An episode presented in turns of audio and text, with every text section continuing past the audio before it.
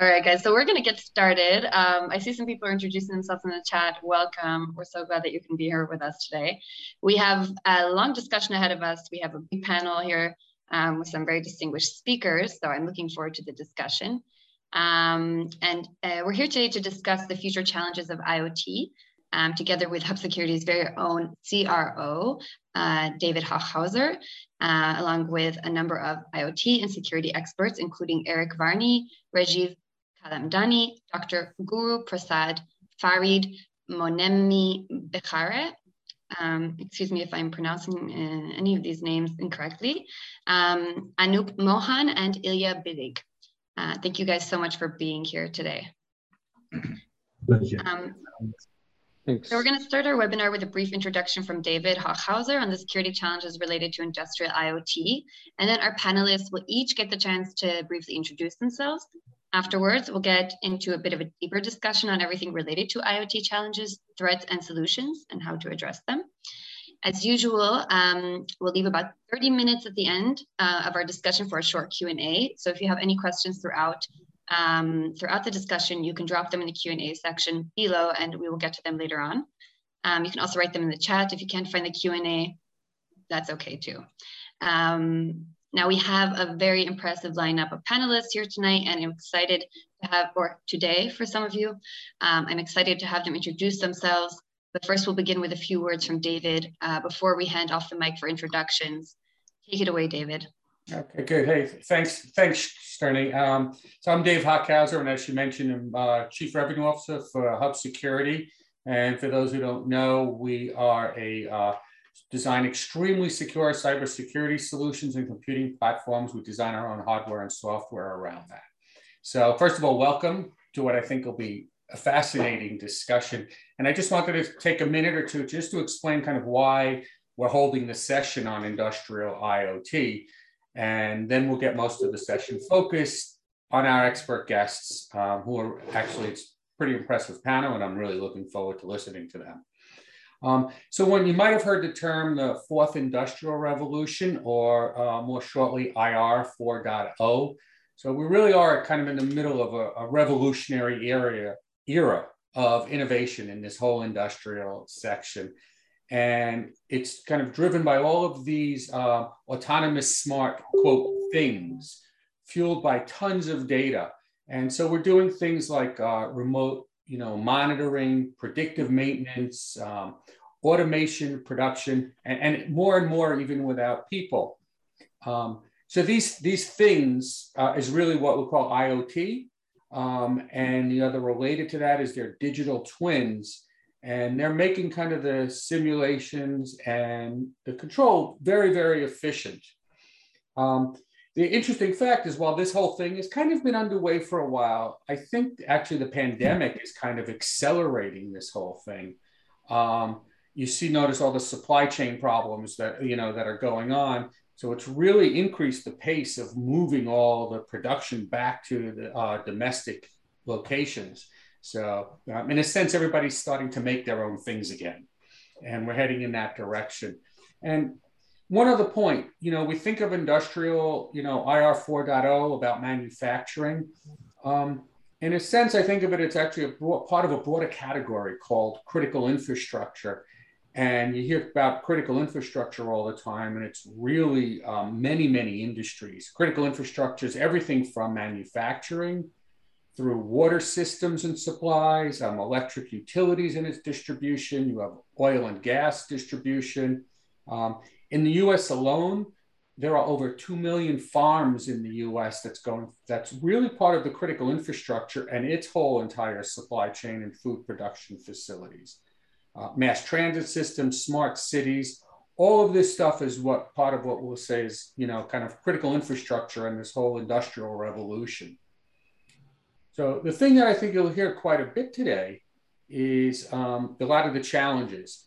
And a particular area I focus on is uh, dealing with uh, cybersecurity.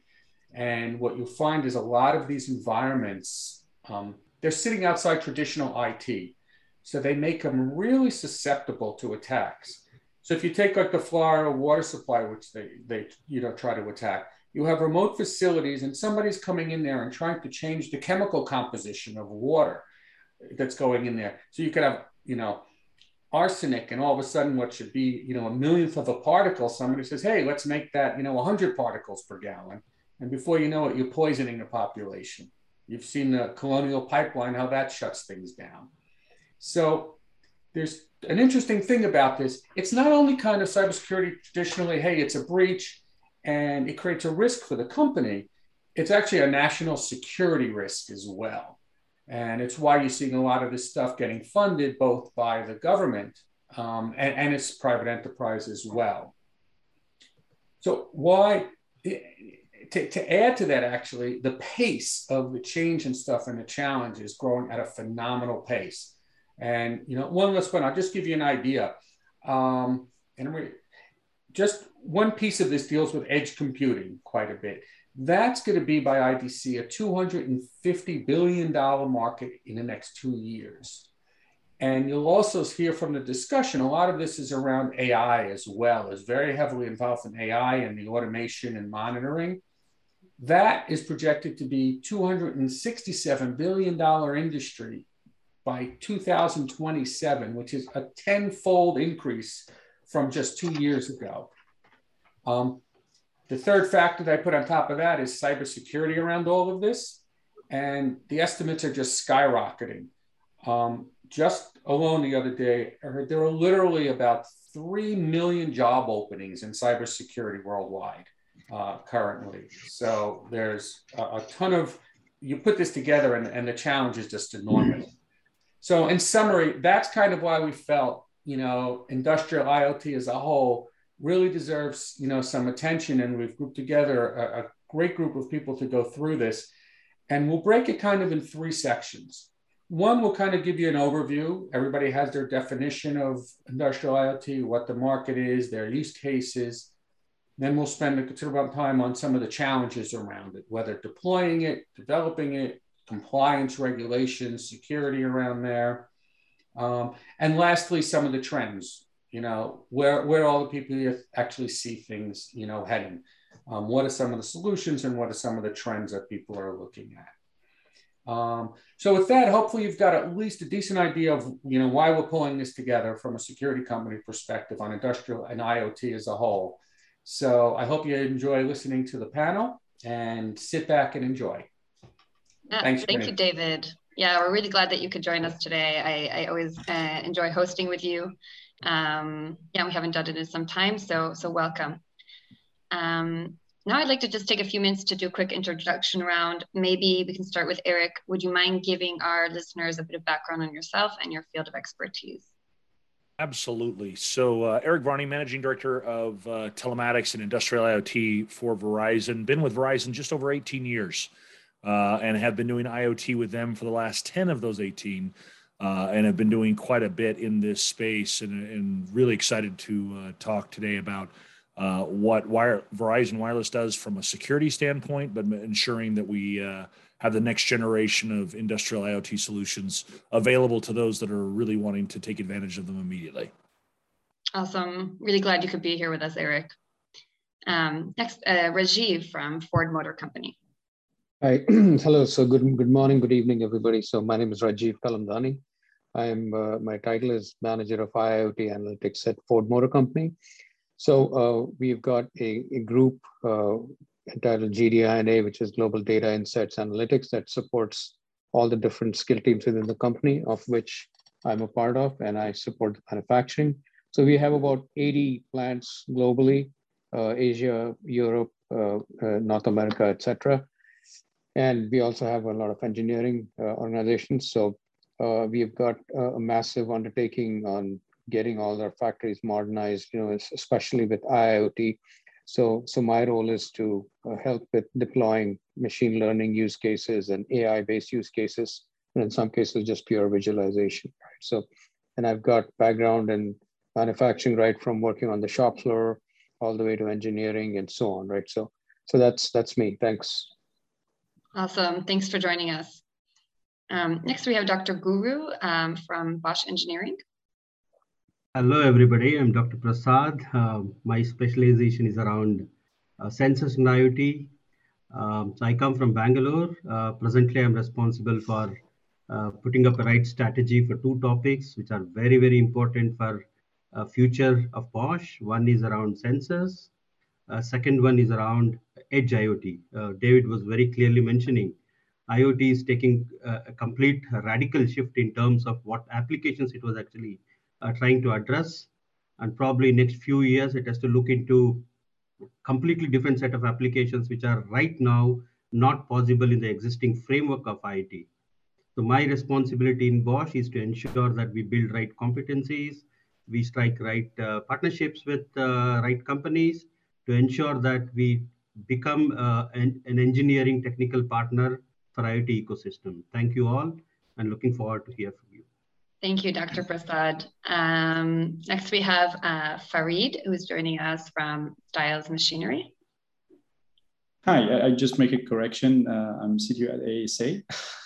not Stiles Machinery, but that's okay. Also, I'm the chair of Smart, no problem, uh, chair of the Smart Factory at the Industrial IoT Consortium and also a um, member of the steering committee at the Industrial IoT Consortium more than 22 years in manufacturing and innovative technology, um, specifically focused on uh, IoT interoperability challenges of connectivity as well, uh, working on concepts of like 6G and um, beyond that and also have been in many of um, digital transformation committee of uh, several corporates. I think that will be it. Great. Well, thanks for being here today. And um, next we have Anoop uh, Mohan from Google Cloud. Hi there, thank you uh, for having me here. Good morning, good evening, wherever you are across the world. Uh, this is Anoop here, um, a product and a technologist, uh, been across multiple different companies working on IoT, Cisco, Comcast, Samsung, Rockwell, and very recently actually just joined uh, Google. I've seen across various different verticals from consumer all the way to enterprise to industrial and even in industrial, everything from manufacturing to transportation to agriculture, you name it. Uh, I look forward to sharing some of my insights with you today. I do want to call out that anything I share today is purely personal and my opinion and does not reflect anything of my past or current employer. Thank you. Noted. Thank you, Anoop. Thanks for joining us.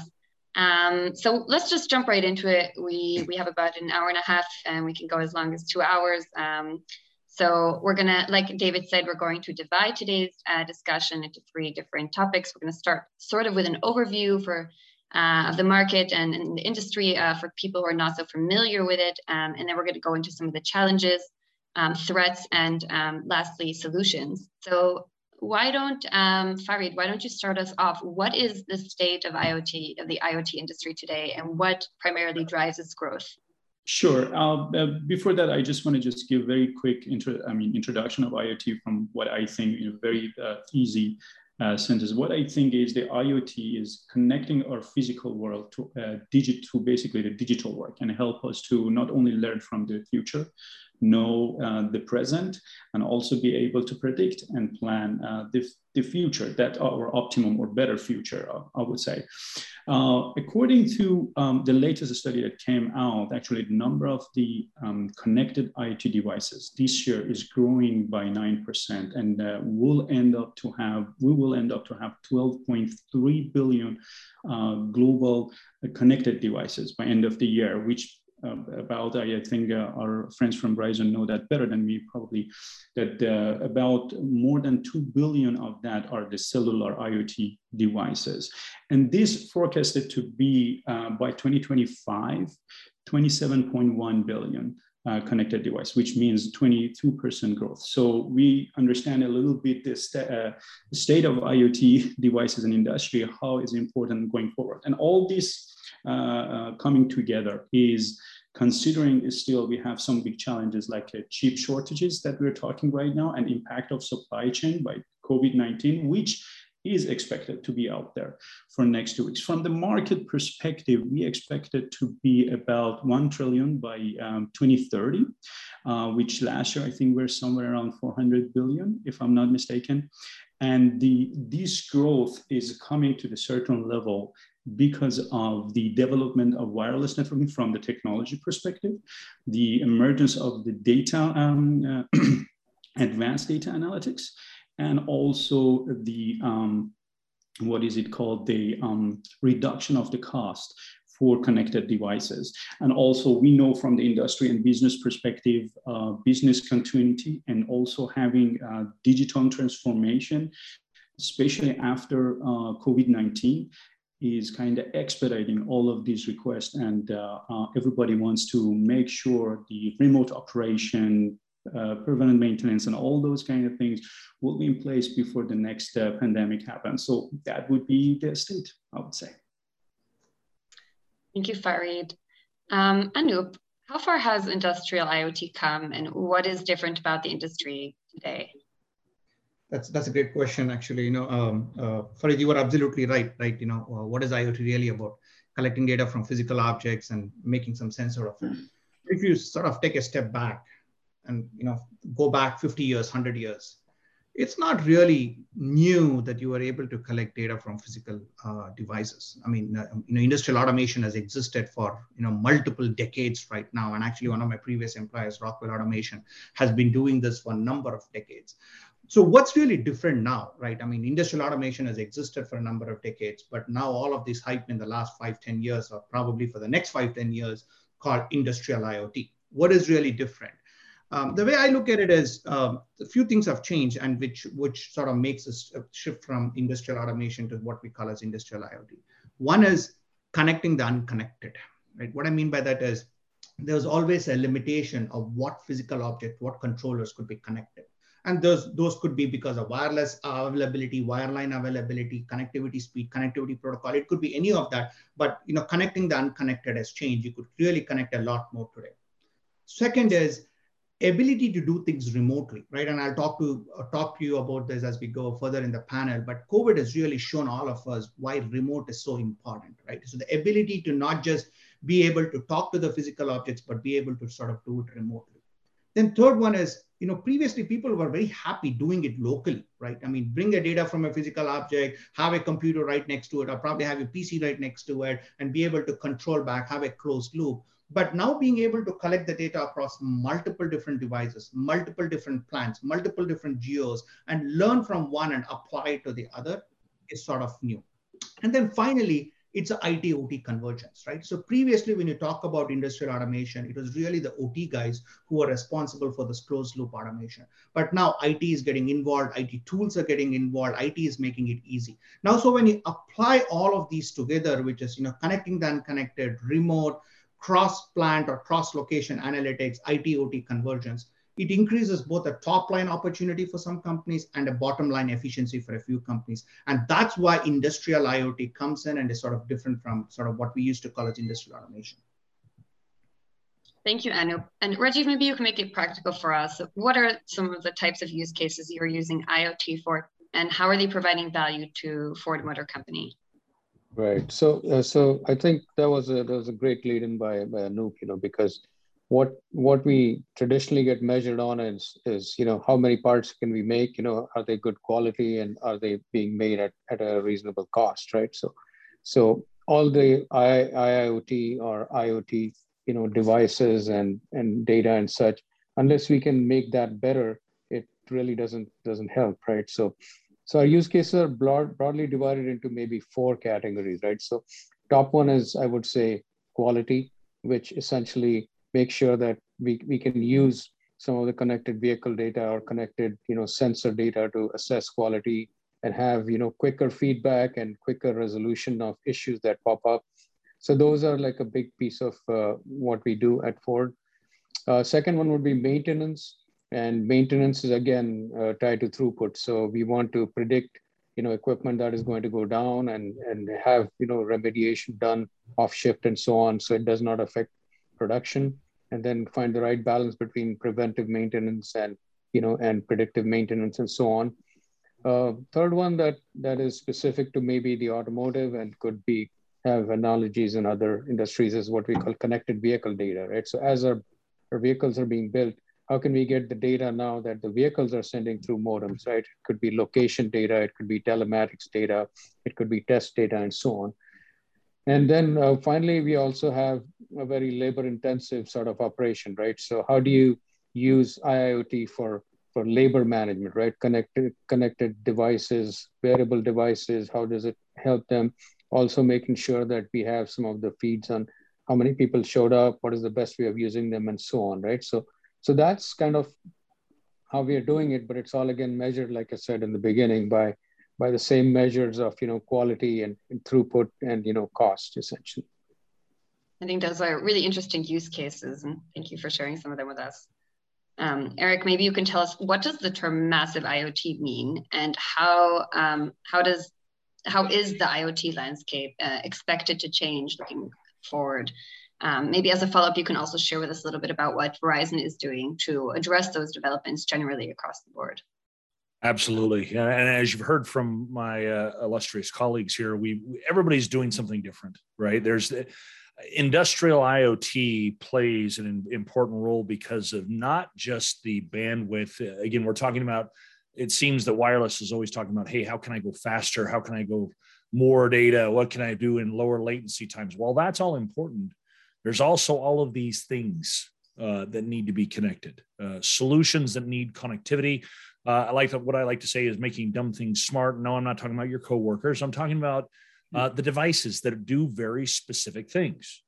Uh, and at the end of the day, what we're worried about and what we really want to make sure that people understand is in the massive uh, connectivity that needs to happen is that you need a network that will be able to provide that connectivity, not only for those high bandwidth, high throughput type solutions, but also for those devices that maybe need uh, to wake up once a day and pass a little packet of information, but it's still critical for, let's say, a supply chain overall right? So what you want to be paying very close attention to is what a network can bring, uh, like Verizon can today, from a narrowband and broadband uh, capacity and capability.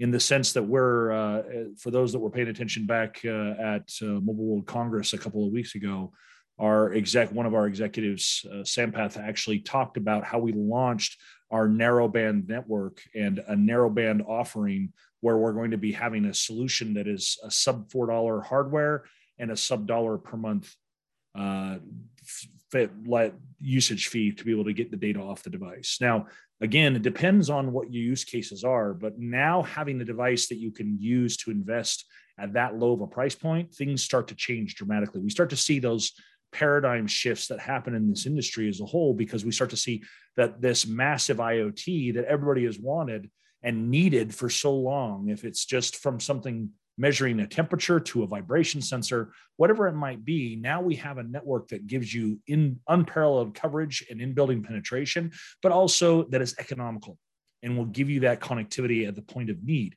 So we get really excited when we start talking about these capabilities because now we're opening doors to connectivity and solutions that were never open to us before. Uh, and that's where I know a number of you that are sitting on this uh, this panel discussion today uh, are listening in thinking, hey, I've got the next killer idea. Phenomenal. That's what my team exists for is to help develop and drive those solutions so we can actually find those next generation capabilities and move forward with uh, whatever might be that's revolutionary in the massive IoT space.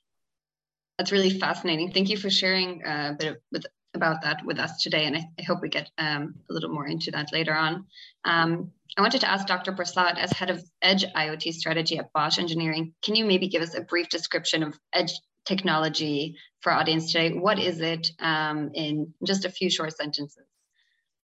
Okay, so uh, it's important that we understand the journey of IoT. When we started using IoT, as uh, many panelists very clearly said, we started connecting disconnected things and then started getting data from these devices and then uh, data is transported across multiple layers and finally we park all these data to a place called as cloud.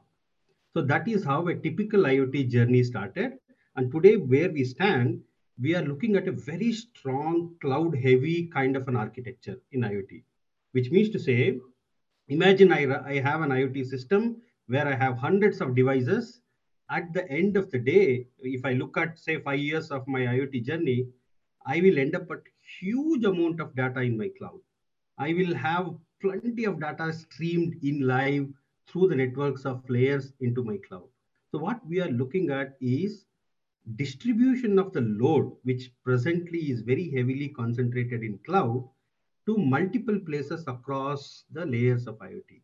And that is what is called as edge. If I define edge, edge is one process where the load of the cloud, which is essentially around computational capability, is distributed across the multiple layers. And specifically, the load is actually given to devices where the data generation happens. The moment you actually park the analytics, which is presently at the cloud, at the device where the data is collected, you will bring a lot of transformational uh, uh, indices into the game. For example, you doesn't have to carry the entire data to the cloud.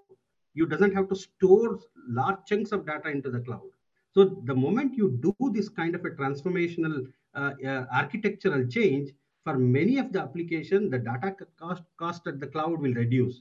The network bandwidth, so people keep crying about the speed of the band, uh, network. So they go for 5G, 6G. You don't have to have all these high-end infrastructure for many of the applications where the data collected can be analyzed and a small decision can be made at the edge, whereas the cloud is only used as a secondary uh, uh, uh, place where uh, the decisioned data will be carried out to cloud and further learnings can be actually uh, done at the cloud. And once in a while, we sync up through FOTA to these dividers, and then the entire solution looks completely different.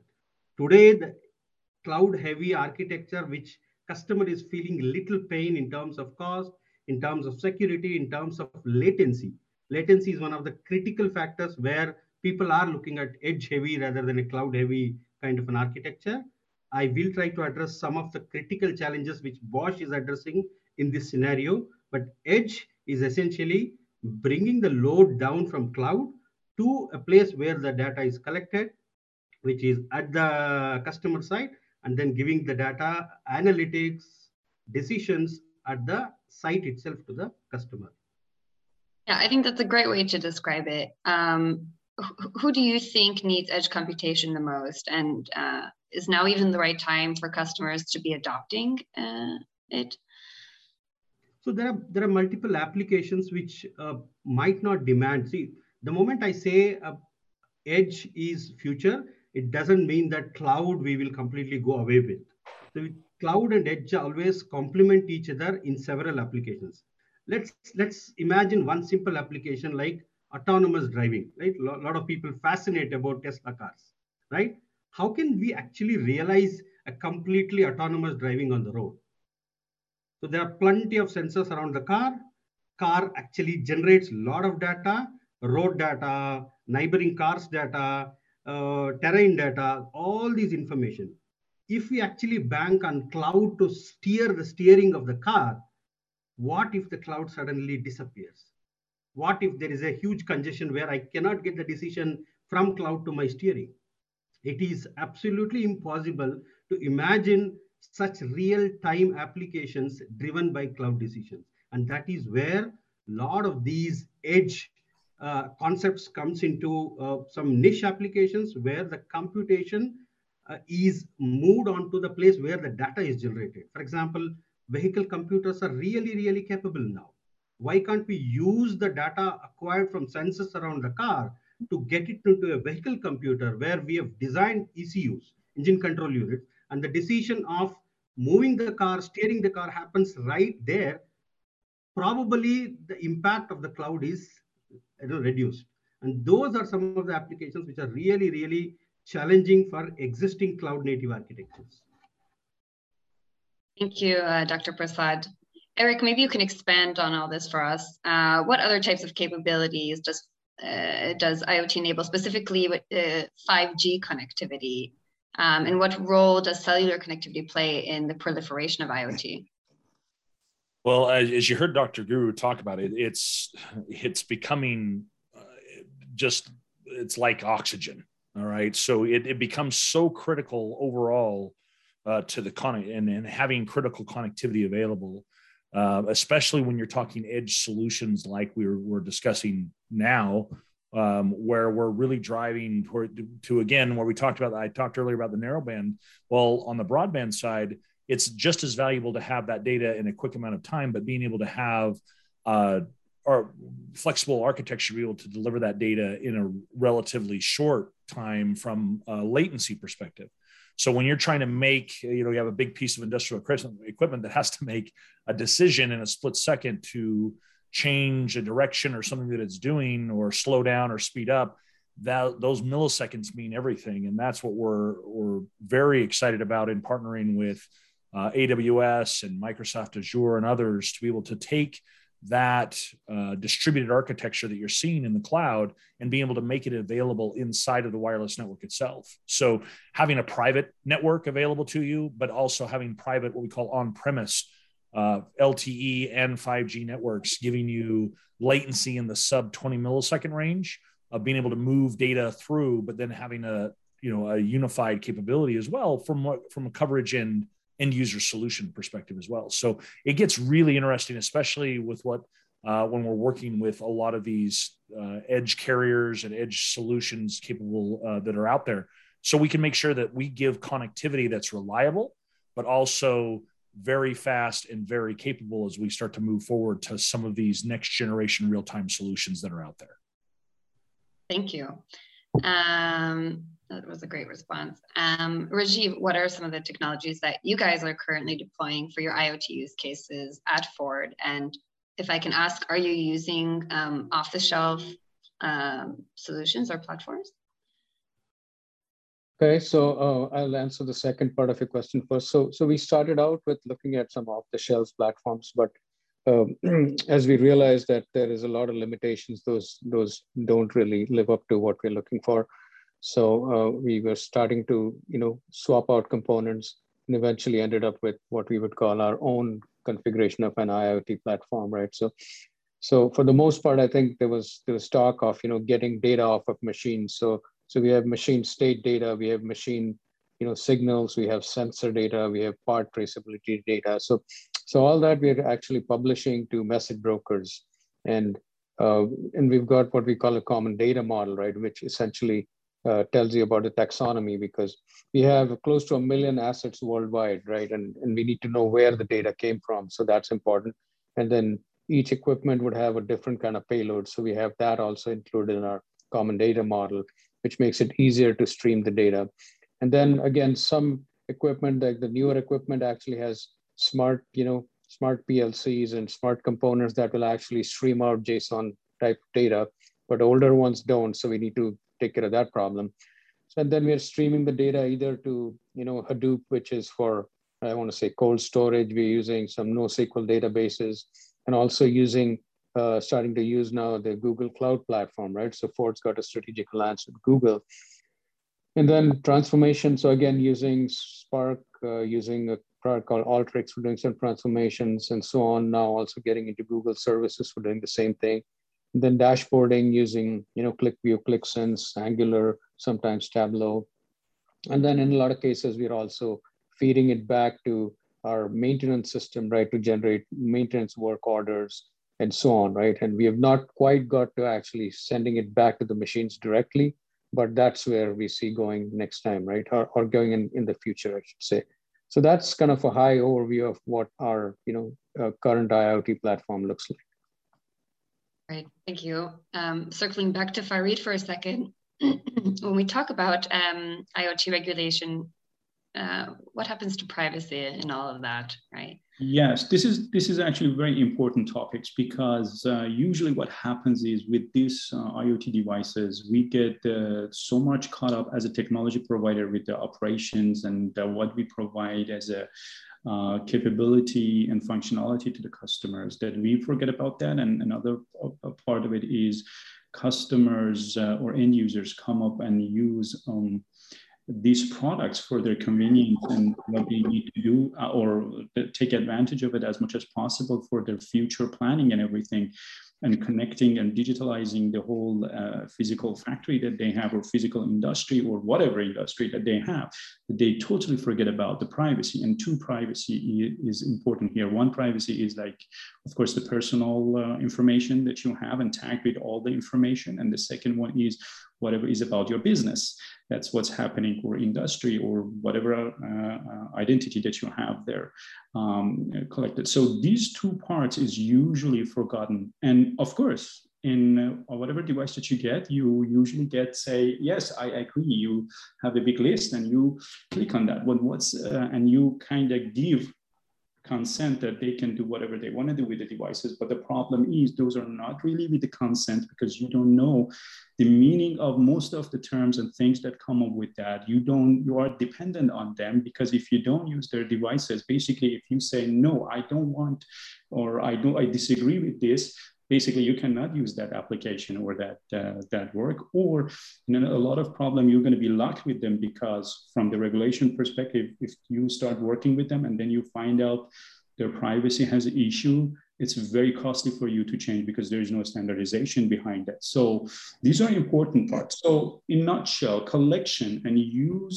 and disclose of iot devices needs to be uh, uh, uh, in a top priority for everybody who wants to use it. Doesn't matter personal information or the business information, because if you don't pay attention, um, it's very easy to, to, to, to, lose your data and you don't know what happens with those data and who lost it. Because in IoT, we're not talking about, I'm talking, um, I'm working with one vendor.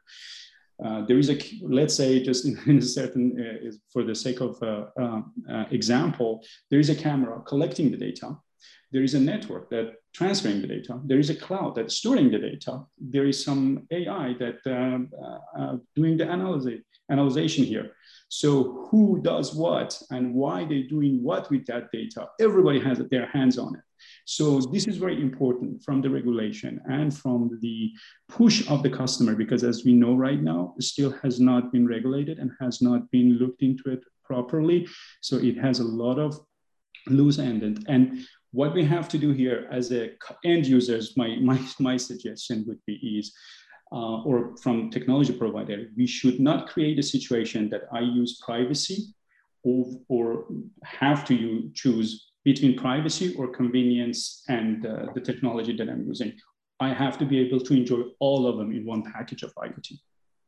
Yeah, and we can probably talk about this topic for a good few hours. Um, I could talk about for hours exactly. So both I from an ethical standpoint yes. and from a security standpoint. Um, but uh, I'm going to move move on to David now. So when we're discussing industrial IoT, we often hear about digital twins, and you mentioned um, a bit about it in your introduction. Maybe you can expand a bit um, on this uh, right now. Yeah, for us. Sure. Um, I love this concept of digital twins, and I came across it kind of reminds me like the first steps of us moving into the matrix um, at some point. So there's there's the um, basic, the main definition of digital twin, where you're essentially it's a virtual representation of some of, of the physical world. So you have a, a physical device, and now you're simulating it uh, on a computer for say monitoring it or be able to model it, and it becomes a representation of it. Um, it's it's actually kind of expanding a little bit, you know, as well. It doesn't actually have to even be a physical a- asset. You know, that physical asset could actually be purely digital. So you could have applications, blockchain applications, um, AI models that are changing, you know, affecting behavior, um, the data itself, even a cloud environment, and you could actually uh, start having even digital twins of uh, of digital assets as well. So kind of expanded a little bit. So it's a representation of a digital or a physical object. Um, the other thing I find interesting about this is it's starting to expand kind of the, the definition and capability of it. So if you think of it, um, typically digital twin is focused on one direction. You know, data is coming in about the object, you're simulating the object, uh, understanding more what's going on, monitoring it but there's more and more a two-way interaction here. So you have things around control or around even around security and kind of give you an example from a security perspective. You could start to have a digital twin of something and add things about access control or data protection to it. So you could check a message coming in and see if it's valid or if it has permission to even access the physical device um, in the first place um, or an outgoing message. Now you could even look at it, you know, let's let's look at outgoing messages and check those. Does it have personal information that shouldn't be permitted? Or are there unexpected commands? Maybe there's a, a message to a pump. It says turn it on and off too frequently. So you have a velocity check. So you could be stopping an attack from even occurring. So I think there's in general the general definition of you have a virtual representation of physical. I would expand that to being a digital world as well. And I would expand that, that we're actually expanding a broader set of capabilities, almost enhancing the capabilities of the things that you're representing as the same way. So hopefully that. David, yes. David, you should not miss the example of Iron Man in the end game using digital twin. a lot of people. yes. Most important you know, example. Reality is starting to merge. Fantasy Matrix. World. The Matrix, David. Um, now, I want to move on to our second uh, topic for this evening, which is, it has to do with uh, challenges and threats related to industrial IoT. And starting with Farid, um, now I know this is a big question, but maybe you can give us the top down um, of some of the primary uh, challenges uh, IoT faces in regard to development and deployment, standardization, regulation, cybersecurity, etc. Um, I try to be as short as possible and just don't dive into any of the topics, but just give very top, uh, um, like top overview. I mean, from the development perspective, because as you know, if you want to talk about this, it's going to be another session, of course. development is, uh, you can look at it from the compatibility when you come to the technology provider, um, being providing a, a, basically a platform to manage all, all of your devices all in one, basically. Uh, being limited to the advancement of the innovative technology and also high, high final cost from the development perspective of IoT solutions would be, I think, my top choices. If we come to deployment, as you know, majority of the um, uh, projects of IoT not meeting the objectives. I mean, there is something about 80% that's not meeting the objectives or failing total together. So that's one of the, the main one. And one of those is, of course, is ROI as well, because you don't have a good understanding of the requirements from your customers.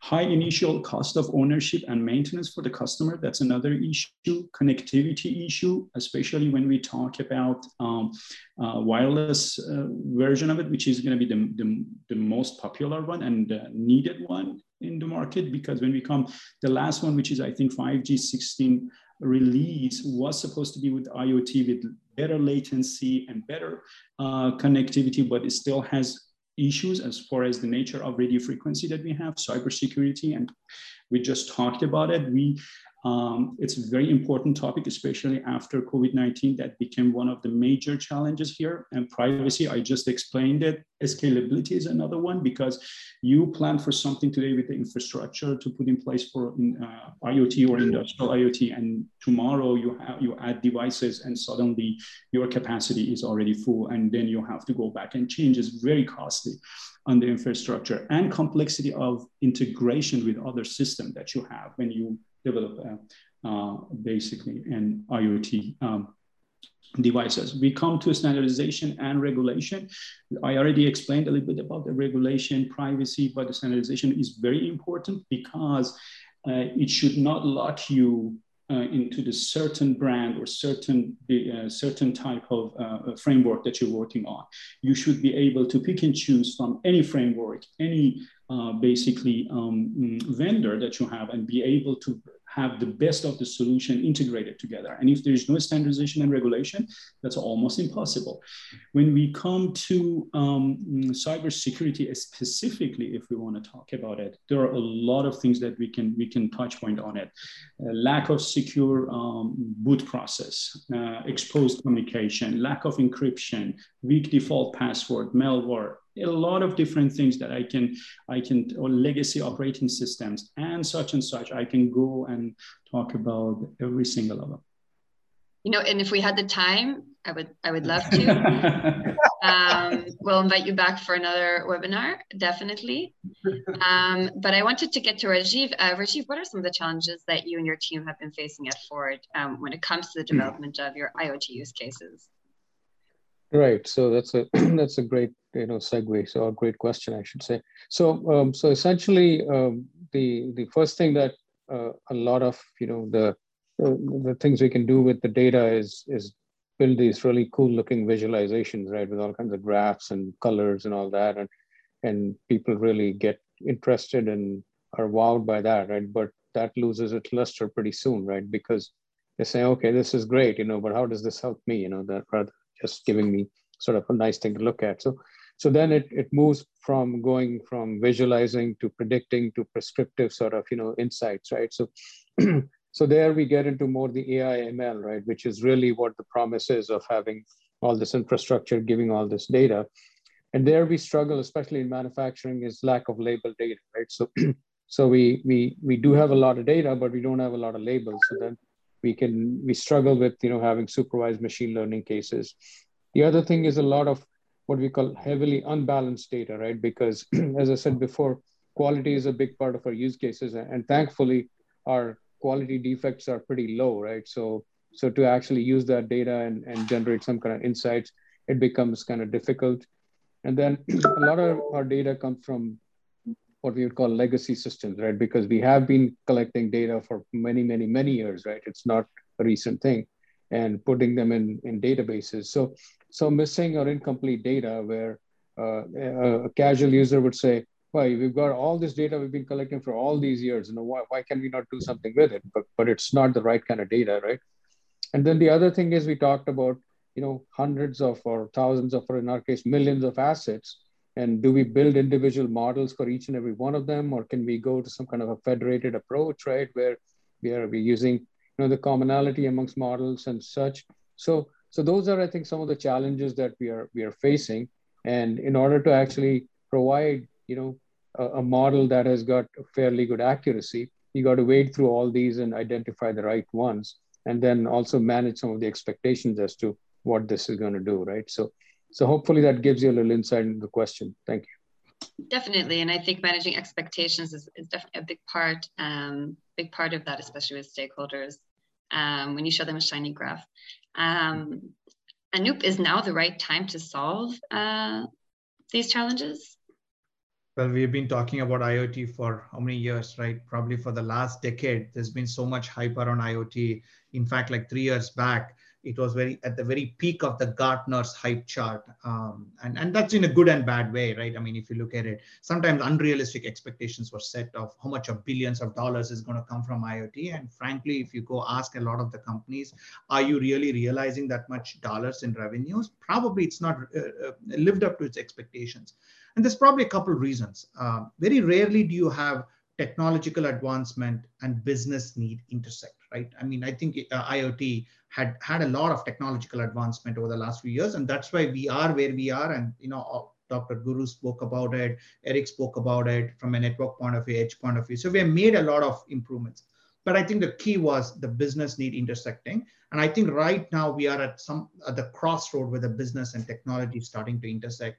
Look at look at an example of uh, supply chain issues, right? I think David mentioned to it in his earlier remarks that's a great example of a business need that's emerged in the last 12 months because of the pandemic that needs to be sort of solved and that could be through iot. Look at the uh, the retail experience which is the new customer experience and omni-channel. When you go into a mall today it's going to be a very different experience with ar vr into it than you had before. Now that's a new use case that's emerged now you look at, you know, like medical or you look at autonomous driving that again, Dr. Guru spoke about. These are net new use cases that did not even exist before that are sort of emerged today. So now these new use cases that have emerged along with the technological advancement that we have made, I think makes it approximately the right time to hopefully hit that intersections. And I, as much as you all are, are really, you know, hoping and cheering for IoT to sort of take off and, and this is the right time for it. Yeah, I'm hearing the enthusiasm in your voice, and I think many people are nodding their head along with you. Um, Farid, what are the most important um, interoperability challenges of IoT when it comes to industry-wide adoption? Right. So I want to actually touch point on certain things that again is mostly forgotten on certain discussion and, and, and we discuss. One of the important part is right now we're talking about um, connected world.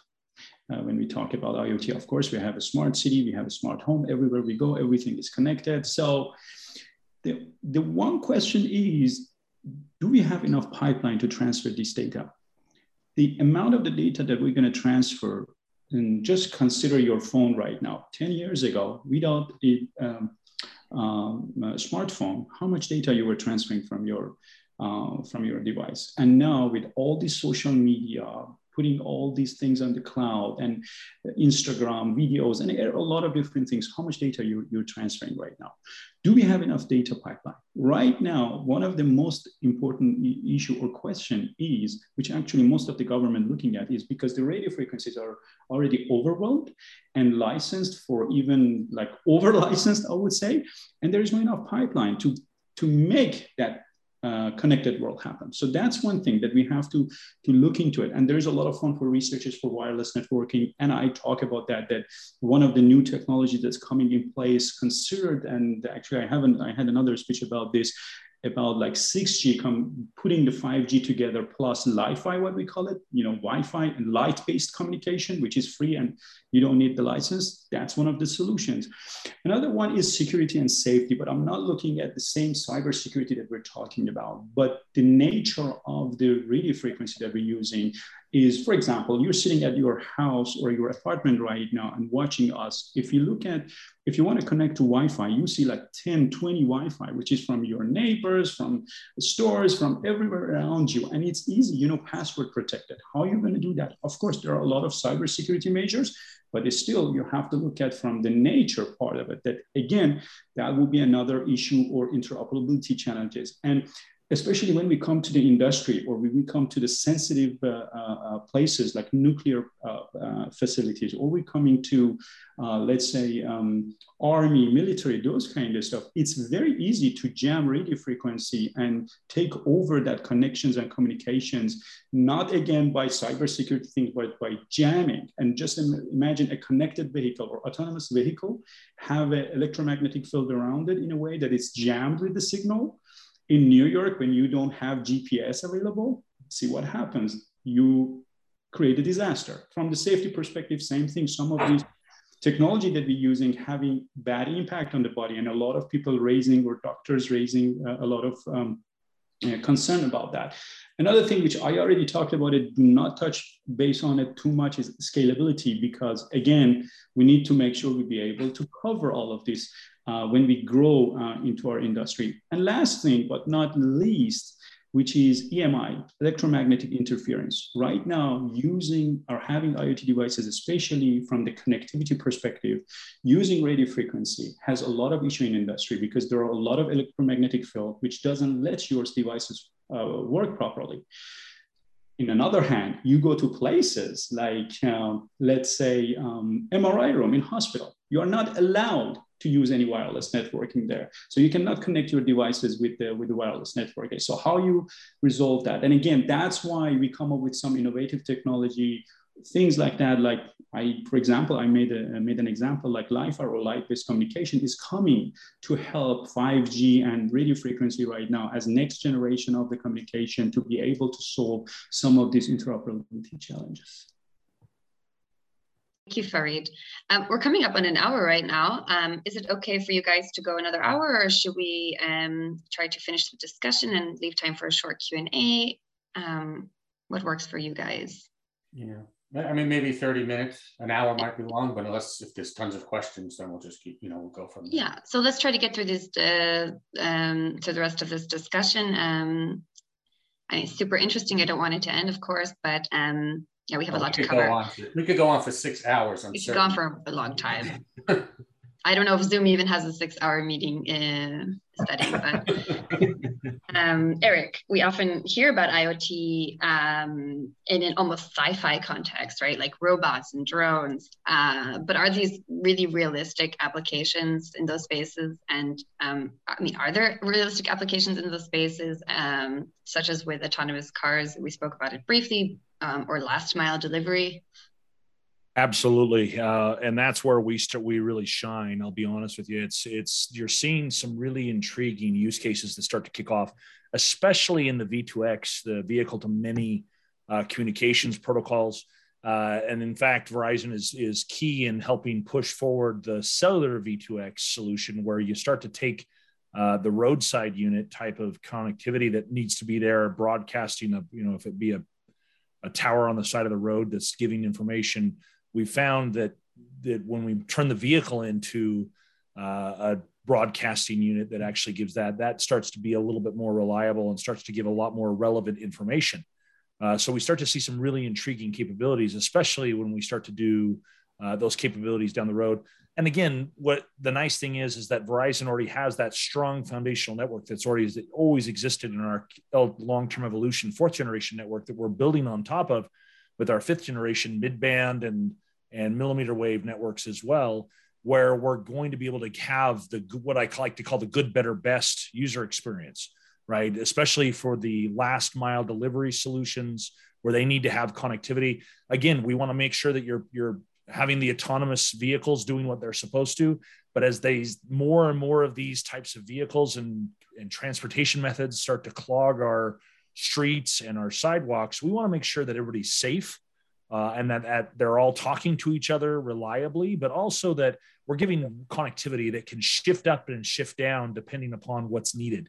So uh, if you're, you know, having that last mile delivery and it happens to hit a, a road cone that's right in its way, rather than shutting down and waiting for somebody to get to it, we could turn on the capability of onboard cameras and have somebody remote pilot it and teach it what to do uh, and be able to have those capabilities. And again, you need a robust network with uh, high bandwidth, high availability, and capable networks to be able to do those kinds of things. And that's what Verizon's doing right now.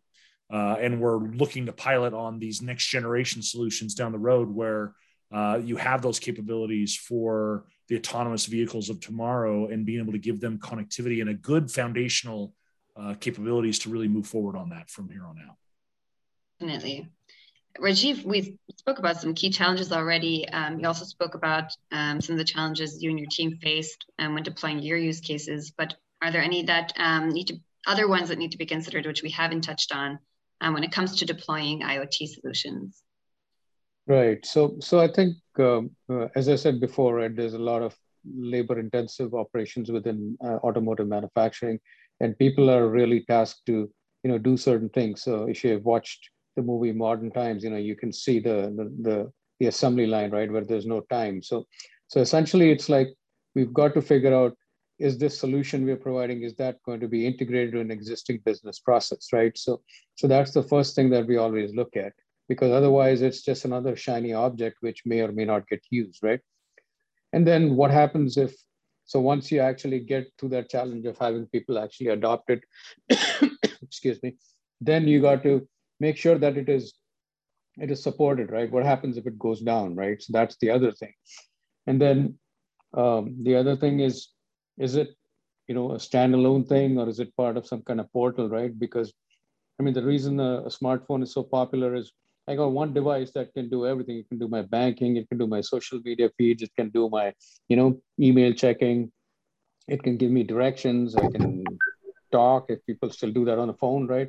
And, and all that, right? So so it's the same thing is how do you integrate all this where you're providing uh, a, sing, a single interface to whoever is going to be using your particular you know application. So so those are some of the things that we consider when we deploy and and obviously the successful ones kind of hit you know all those all those bullets and and that that's what we, we try to strive for but it doesn't always become possible right but something to be considered right at the beginning thanks rajeev um, mm-hmm. and dr prasad we spoke a little bit already about edge computing. Um, you gave us an overview. You you mentioned you know some some industries it's related to. Um, I'm wondering um, what are some of the present challenges that are faced by organizations that are considering deployment of edge technology?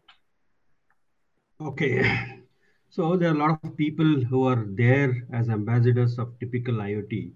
So let me put it from a different perspective today people are trying AI machine learning models on typical IoT applications, but there are a lot of challenges in deploying AI and machine learning models in a standard IoT stack itself because AI models are very, very power hungry, very, very memory hungry. It's not easy to deploy such models on edge servers. It's, it's actually very, very challenging. So people talk about deep learning algorithms to actually deploy and solve your problems. But can somebody explain what does deep learning algorithm do to devise those inferences? Nobody knows because it has a lot of neural networks which tries to take its own decisions. So explainability of these AI is a very big question in a standard IoT stack itself. But when it comes to AI deployment in uh, edge kind of a scenario, it becomes a mammoth challenge because you hardly have any processing capability. You hardly have any memory to store your data. Now, how will you actually envision an AI model to come and sit on an edge device, which is a constrained computing environment, and then still you know, help you giving you inferences? This is one. Second, there are a lot of things on security. In fact, David touched upon security uh, uh, uh, very at a very high level. So let me tell you, the moment security gets connected with edge, so it becomes a serious challenge. Example, security of the data. What we are doing, doing today is the data is collected at the edge by devices, sensors, data is straight away transported to the cloud. But whereas the data here gets analyzed at the edge. So the security of data becomes very, very key. Second, security of the AI model. Now, what we are trying to envision is you build a lot of these smart, intelligent, artificially uh, driving models, which are self-learning models, deployed at the servers, de deployed at the devices at the customer side. Now, all your effort which you have put in for five, six years in training a model and devising a very accurate inference gets told like this because you don't have any control on somebody stealing your device. The, the, the moment the device is you know, stolen, your model goes away. The entire training set, the uh, model architecture, that the multiple tires that you have used for clustering, everything goes. So security, scalability, and the last but not least is deployment of such models at edge becomes key challenge. So is the market ready for reliable, uh, secure, and safe edge deployment? So somebody actually shouted very clearly that we have not even harnessed complete potential of IoT. But Bosch as a very strong technical company. So we are trying to address these two in these in two domains. One, somebody who is actually solutioning edge ecosystem should have a very strong embedded and hardware knowledge. And that's, that is where Bosch comes into uh, game. Second, these hardware systems have to be very well tied up with a middleware and a uh, firmware on top of it. The moment you actually collaborate knowledge of hardware embedded onto an IoT system, then the actual uh, convergence of a value coming out from an IoT system. Uh, I still, you know, cross my fingers. There is yet to actually see uh, quite a value from a standard IoT. Edge is too far. Thank you, Doctor. Erik, what about verticals with less consumer visibility, like manufacturing, uh, heavy machinery, real estate? What are some of the applications and considerations of IoT when it comes to those industries? It gets interesting because, again, from a connectivity standpoint, things get really intriguing when I, going back to my earlier comment where um, connectivity plays a role in so many different ways. And it's a matter of being able to know that sometimes it's the non visible data, right? So we've talked about, you know, temperature and vibration, the typical things that are out there on top of, hey, I need to know what's inside that mini computer that's inside whatever that uh, end user devices I need to have communications for. Uh, but what's been intriguing is some of the industries we've been working with, like heavy machinery and others, um, where they want to do remote driving solutions or the things they we, they want to know a lot more than just hey, if I push forward on the joystick, will the vehicle go forward? Right. They, it's funny because uh, one of the interesting conversations I've had with a very, a large, very large heavy equipment manufacturer is that their drivers learn how to drive by the way the vehicle feels. So when they're sitting in the seat, they're actually driving that vehicle and knowing if that blade is biting into the dirt or not by how the vehicle's vibrating. Well, that doesn't really translate well if you're sitting in a remote driving seat a thousand miles away. So, as a part of that, we need to be able to provide, uh, as part of the wireless connectivity to them, that force feedback capability that actually provides the uh, information to know, hey, you're this is how the vehicle is actually feeling uh, as they're driving it. So, while that's a unique case, that be, really shows to me that you need to have a robust capability from a wireless connectivity standpoint because it's not just data sometimes. Sometimes it's atmospheric. Sometimes it's relational information that's around you in that specific in, in thing that needs to be brought into consideration uh, and that we have found some really intriguing capabilities but again having the bandwidth and capacity to be able to do that is key, which uh, Verizon is very well suited and, and capable of doing so. Very fascinating. Thank you. Uh, Anoop, so many projects uh, get stuck at the pilot phase. What are some of the bottlenecks that exist when it comes to scaling um, industrial IoT solutions? You know, um, in my experience working with um, multiple different customers across multiple different industries, from manufacturing to transportation to oil and gas and mining, the two things is really uh, what customers have told me: it's complexity and cost. Okay, uh, that really stand out.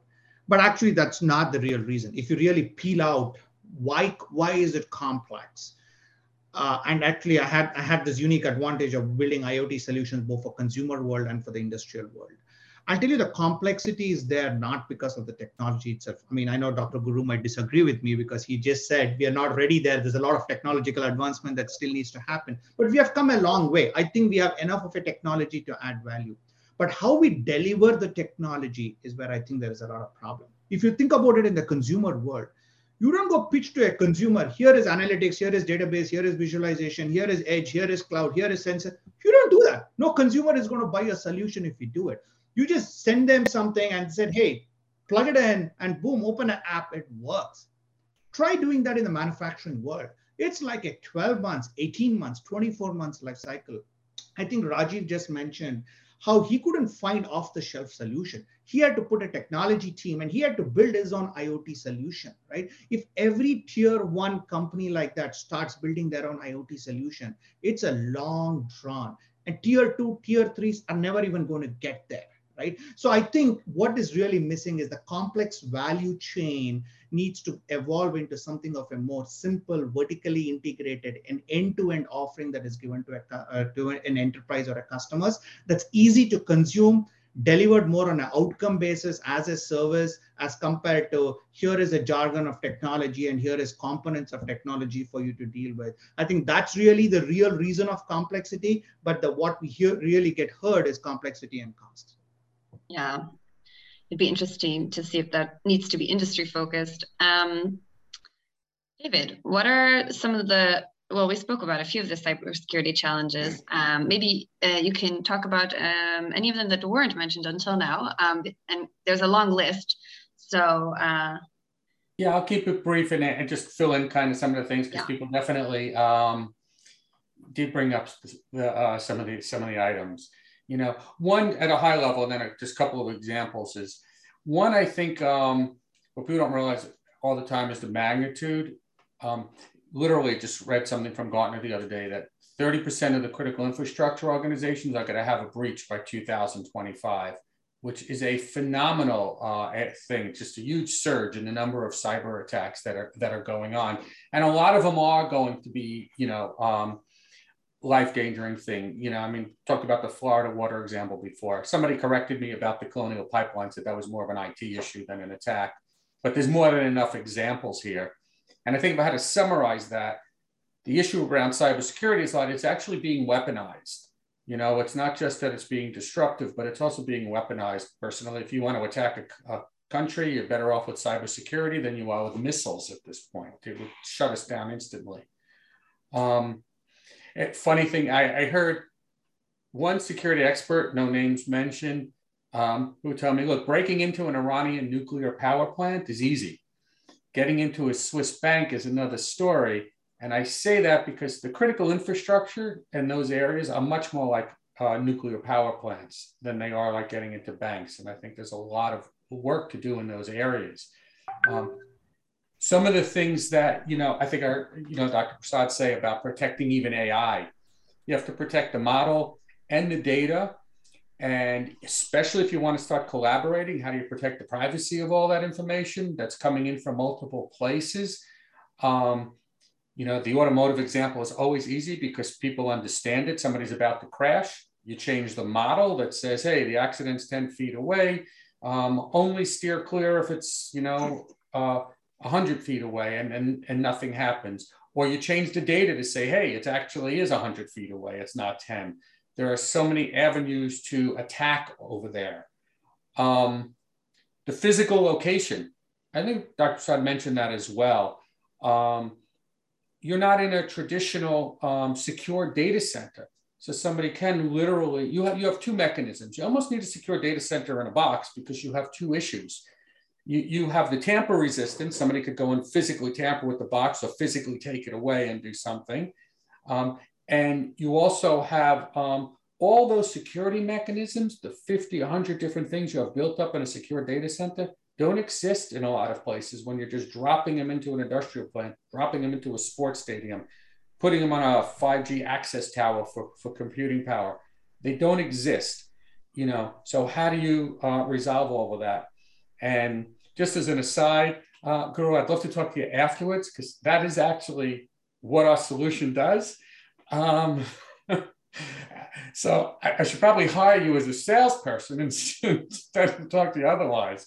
Um, but it does, and even distributing your software to a thousand distributed edge endpoints, how do you do that securely and stuff? And those are really, you know, huge challenges around there. So um, those are some of the things. I'll keep it short and only for the sake of time, and, and we did, you know, cover some of these things. Yeah, Thanks, David. Um, so last but not least, uh, we don't have a lot of time left, but I'd like to get into some uh, questions from our third topic related to uh, approaches um, and trends in industrial IoT. Um, maybe I'll, I'll, throw out some questions and yeah, it would be more of a fireside chat. Just feel, feel free to respond and um, yeah, and to jump in. Um, I'll start off with Rajeev. Um, what are some of the key IoT challenges that you anticipate arriving in the future? So I think we've all talked about scalability, right? So that is a huge one, right? So we've got a lot mm-hmm. of assets and with a lot of data coming in, how do you scale everything up, especially if you're talking about sending everything to the cloud, right? And not so much doing things at the edge. So that is one. And then how do you action all the insights that we get, right? So so uh, it's it's akin to your your notifications, right? Everybody wants you to sort of turn on that bell icon, click on the bell icon, and then turn on the notifications, and, and your phone is continuously, you know, beeping or ringing or vibrating or whatever, right? So, so, so that's a challenge. So you, so I typically turn those off because if I want to look at something, I'll go look at it, right? I don't want you to keep telling me that something new happened here, right?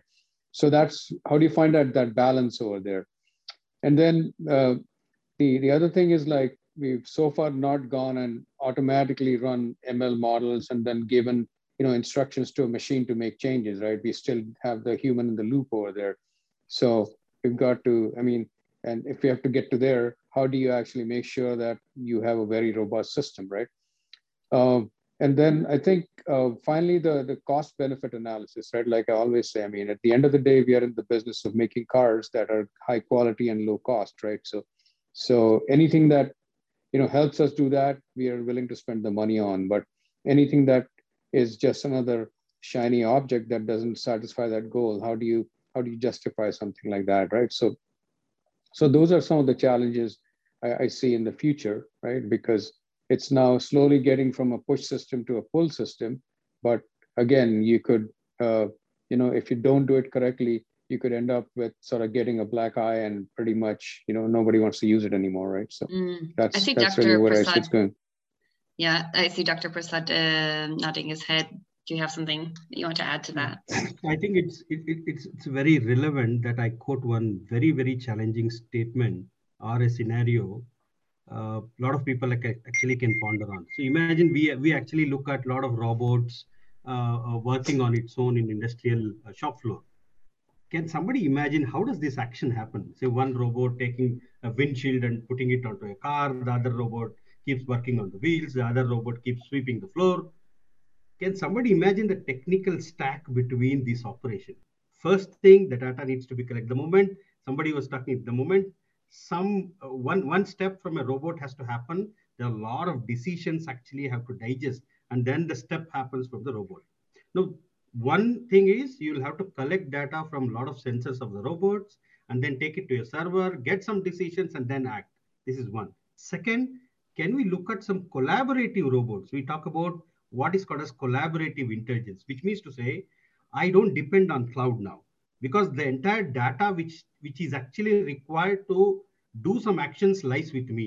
So I collect this data. I will ensure that the data collected me by me is circulated to all my fellow mates in the shop floor. And I do the same thing. I collect data from them. And what is called as collaborative intelligence. So I look at developing a collaborative intelligence layer where each one of them have their own job. So if, if there is an object which has to be automatically picked up, if you have 200 uh, robots in a shop floor, who are the two robots which will go and pick? Shortest uh, path, somebody who has enough battery, somebody who has enough strength. So there has to be a tendering happening between the robots. So you have a lot of intelligence which needs to go into a shop floor like an industrial IoT kind of a system where the decisions has to be taken at the edge because the data is available at the edge, which has which has serious impact rather than going to the cloud. Uh, thank you, Dr. Prasad. Um, I'm just going to open this question up to the panel. Um, anyone can feel free to answer. What does the future hold um, uh, for IoT from both a technological and financial standpoint? I, I can jump in, uh, certainly there. Uh, I think from a technological point, I think I already raised my my perspective of complexity, right? Uh, the value chain will have to get simpler. There has to be more vertical integration to offer solutions to customers. Um, the things have to be offered as a service and outcome based. And finally, we will see you know some bigger players entering the market who will offer it as a service to, to the enterprise. So I think those would be sort of my four takeaways of how this whole thing would scale and become realistic for people. Um, does anyone want to add to that? Uh, if not, I'll move on to maybe uh, some Q&A, which we have here. According to published information, a large percent of IoT projects do not deliver the expected benefits. Why is that? Yeah, I can jump on that. So basically, the first the first issue that was one of the things actually I raised as well. Actually, that number is 80% is with the latest study, and the the most reason is um, I mean, the, the, the top reason is that the vendor usually doesn't understand properly the requirement and doesn't manage the expectation of the customer is usually we are hung up on the um, marketing name or marketing terms that we have iot industrial iot 5g all these kind of things ai but when we come to reality for example right now we all hear about 5g here 5g there but that's not the reality of the 5g 5g is not here and there. It's just a term that all of these uh, companies and broadband companies using to the first for the marketing tool. And the second, that's what happens. So in the most of the projects, the understanding of the requirement and mapping it properly to what will become or form a solution design is where we're lacking. And then we're over promising what the solution can do for the customer.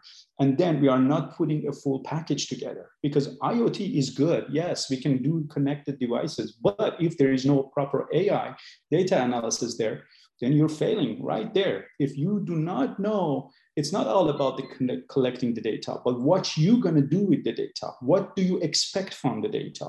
What is going to happen after I get the data? And then how can I use that and translate it to some return on my investment to be able to come up with some changes like digital twin is a very good example of that right?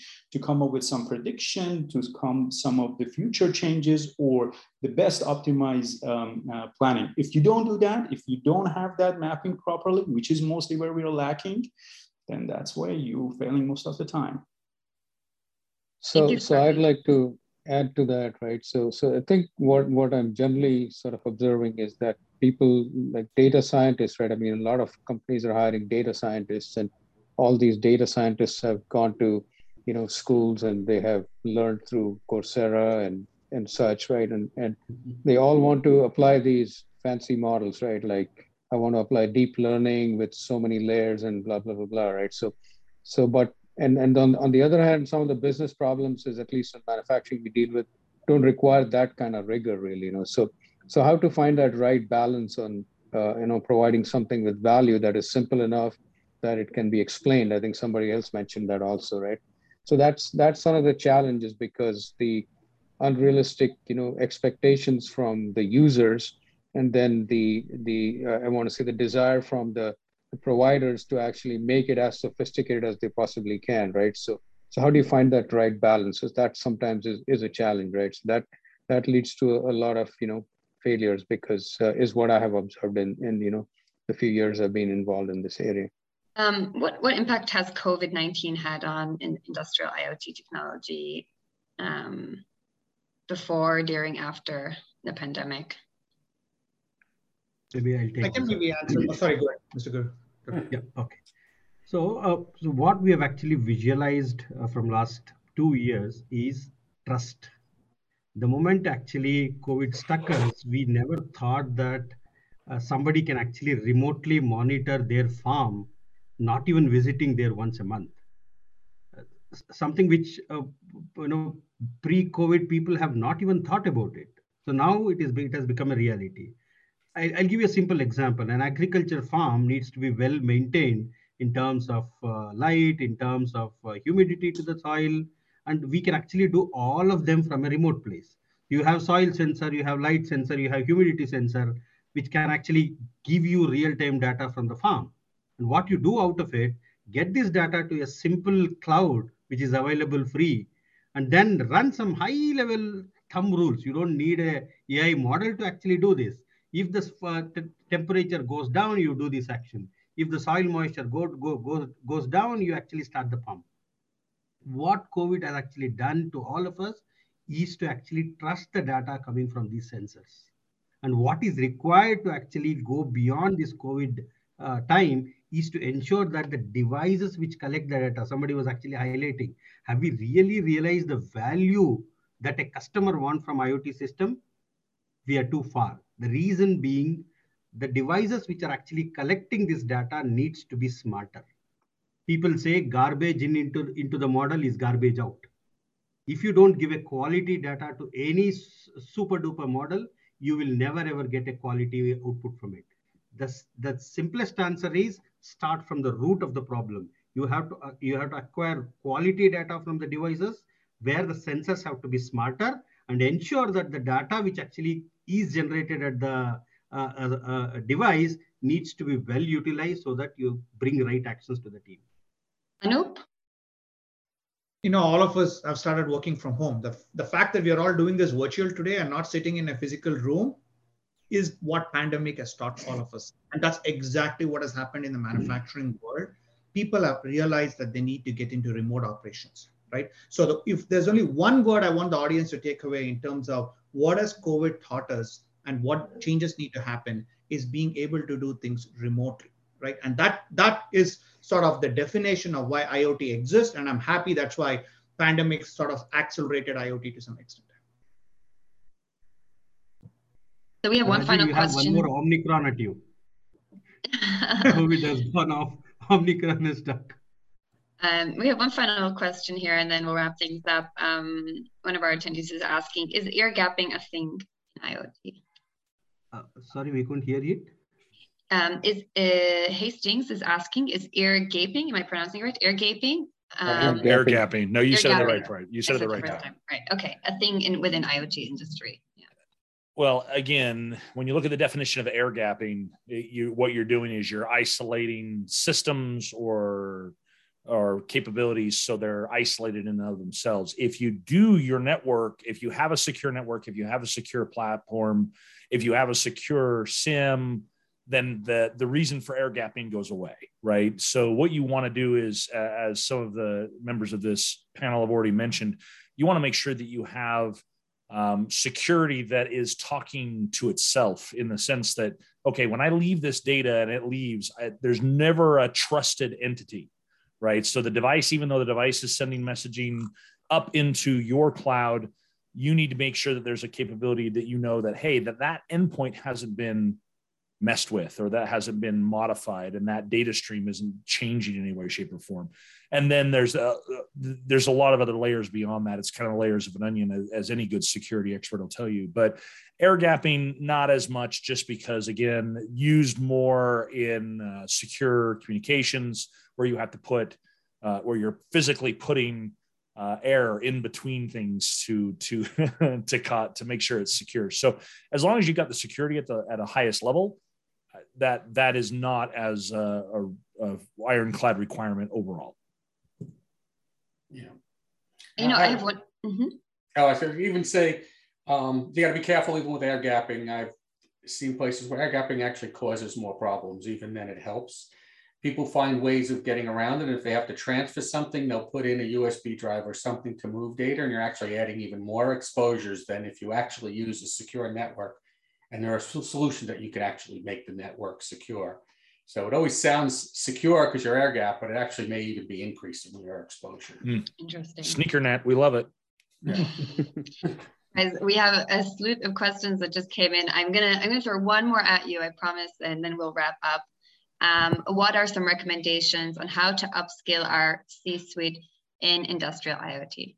I would say start with asking them what problems they want to solve, right? I mean, can they articulate those problems in terms of, okay, why do they, you know, just knowing about IoT without actually having applications is, is really hard, right? So, so I think that would be what I would, I would recommend is start with asking, what do you hope to gain from this? And then sort of lead from that and customize the solution to, you know, that problem that they're trying to solve, right? I mean, just as a learning exercise, if you will. Okay, well, um, with that, I think we'll wrap things up. Thank you everyone for your vast insights and for really wonderful discussions. Um, we could talk for hours on this, like, like David said, and um, I'm really glad that we got the time to discuss uh, these topics today because they're super relevant, or super important, and um, uh, I think it was uh, I want to say Erik who said that you know we have to solve these challenges now, or Anoop was it Anoop? Erik. Okay, um, and uh, I'd hope to to have more discussions like these with you guys in the future. Um, yeah, and I wanted to thank uh, thank our panelists. Thank you, Erik Varney. Thank you, Farid Bichareh. Thank you, Rajeev Kalamdani, um, Dr. Prasad, and Anoop Mohan. Um, and thank you for, to all our attendees as well who are joining us today from home. Um, we hope that you uh, stay up to date on Hub Security's events. And you can follow us on Twitter. We're also on LinkedIn. Um, and to get in touch with any of today's panelists, you can reach out to them directly. Um, all of today's attendees will be receiving an email in the coming days with uh, contact information um, of each of our panelists. So don't be afraid to drop them a line if you have any questions um, about anything that we discussed today. And um, I hope everyone is staying safe and healthy and uh, hope to see you guys soon. Thank you. Thank you. Thank you. Stay safe. Thank you very much. Take care.